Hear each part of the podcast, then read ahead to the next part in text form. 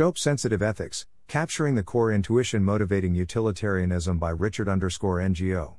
Welcome to the Nonlinear Library, where we use text to speech software to convert the best writing from the rationalist and EA communities into audio.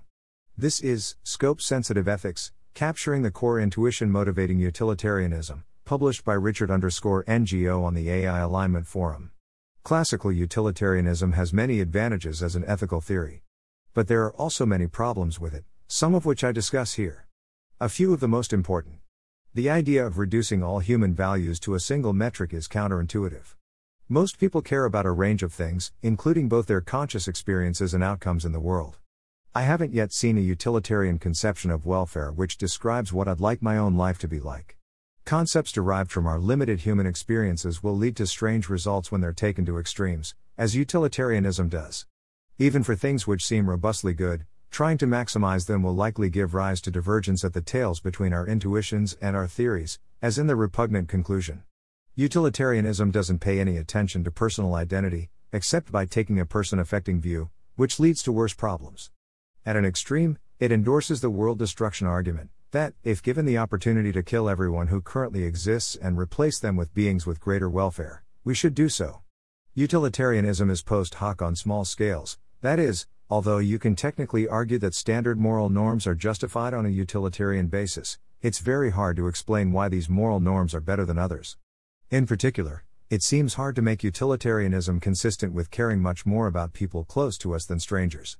I, and probably many others, think that these objections are compelling, but none of them defeat the core intuition which makes utilitarianism appealing that some things are good, and some things are bad, and we should continue to want more good things and fewer bad things even beyond the parochial scales of our own everyday lives.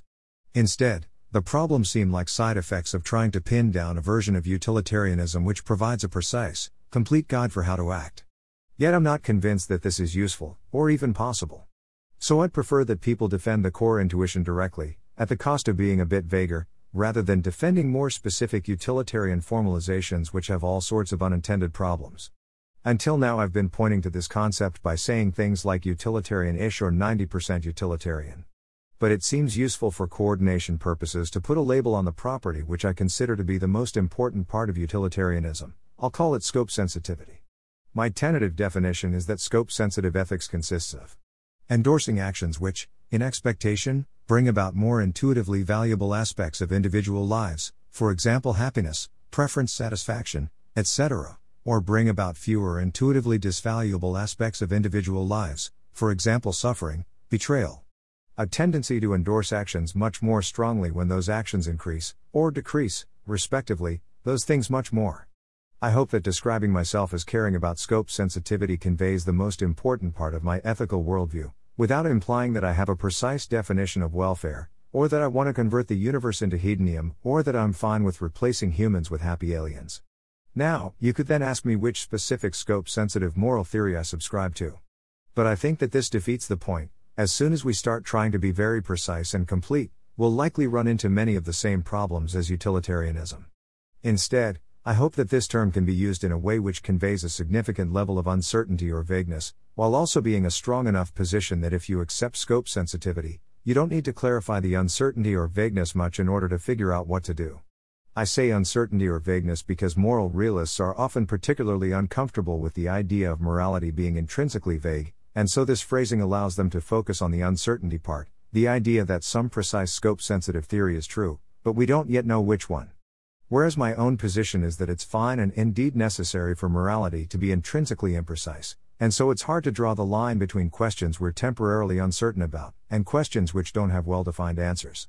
From this perspective, we can also think about scope sensitive ethics as a single vague theory in its own right. How does the definition I've given address the problems I described above? Firstly, it's pluralist, within the restrictions of common sense, about what contributes to the welfare of individuals. The three most common types of utilitarian conceptions of welfare are hedonic theories, desire theories, and objectivist theories. But each of these captures something which I care about, and so I don't think we know nearly enough about human minds, let alone non human minds, to justify taking a strong position on which combination of these constitutes a good life. Scope sensitivity also allows room for even wider conceptions of welfare, for example, People who think that achieving virtue is the most valuable aspect of life can be scope sensitive if they try to promote that widely. Secondly, it's also consistent with pluralism about value more generally. Scope sensitivity doesn't require you to only care about welfare, you can value other things, as long as they don't override the overall tendency to prioritize actions with bigger effects. In particular, unlike utilitarianism, scope sensitivity is consistent with using non consequentialist or non impartial reasoning about most small scale actions we take, even when we can't justify why that reasoning leads to the best consequences by impartial standards. Furthermore, it doesn't require that you endorse welfare increasing actions because they increase welfare. In addition to my moral preferences about sentient lives, I also have moral preferences about the trajectory of humanity as a whole. As long as humanity flourishing is correlated closely enough with humans flourishing, then those motivations are consistent with scope sensitivity. Thirdly, scope sensitivity isn't rigid. It doesn't require welfare maximization in all cases, instead, specifying a tendency rather than a rule of increasing welfare allows us to abide by other constraints as well. I think this reflects the fact that a lot of people do have qualms about extreme cases, for which there may not be any correct answers, even when their general ethical framework aims towards increasing good things and decreasing bad things. I should make two further points about evaluating the scope sensitivity of existing moral theories. Firstly, I think it's best interpreted as a matter of degree, rather than a binary classification. Secondly, we can distinguish between principled scope sensitivity, scope sensitivity across a wide range of scenarios, including implausible thought experiments, versus practical scope sensitivity, scope sensitivity given realistic scenarios and constraints. I expect that almost all of the people who are most scope sensitive in principle will be consequentialists. But in practice, non consequentialists can also be highly scope sensitive. For example, it may be the case that a deontologist who follows the rule try to save the world, if it's in danger, is in practice nearly as scope sensitive as a classical utilitarian, even if they also obey other rules which infrequently conflict with it, for example, not lying. Meanwhile, some variants of utilitarianism, such as average utilitarianism, also aren't scope sensitive in principle, although they may be in practice. One problem with the concept of scope sensitivity is that it might induce Motte and Bailey fallacies, that is, we might defend our actions on the basis of scope sensitivity when challenged, but then in practice act according to a particular version of utilitarianism which we haven't justified. But I actually think the opposite happens now. People are motivated by the intuition towards scope sensitivity, and then defend their actions by appealing to utilitarianism. So I hope that introducing this concept improves our moral discourse, by pushing people to explicitly make the argument that scope sensitivity is sufficient to motivate views like long termism. Another possibility is that scope sensitivity is too weak a concept to motivate action. For example, if people claim to be scope sensitive, but add a few constraints which mean they don't ever need to act accordingly.